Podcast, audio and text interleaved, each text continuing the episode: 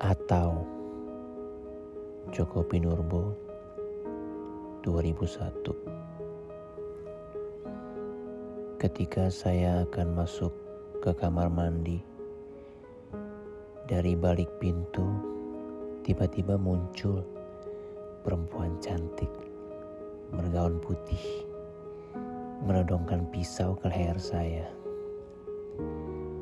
Pilih cinta atau nyawa Ia mengancam. Beri saya kesempatan mandi dulu perempuan. Saya menghibah Supaya saya bersih dari dosa. Setelah itu Perkosalah saya.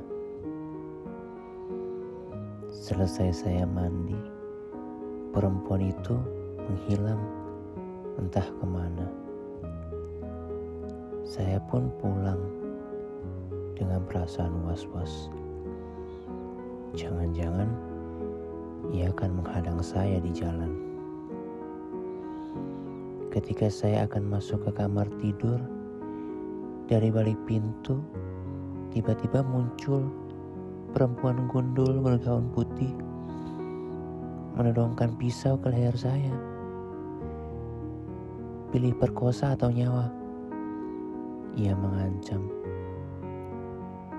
Saya panik saya jawab sembarangan. Saya pilih atau. Ia mengakak. Kau pintar, katanya. Kemudian ia mencium leher saya dan berkata, Tidurlah tenang, duka cintaku. Aku akan kembali ke dalam mimpi-mimpimu.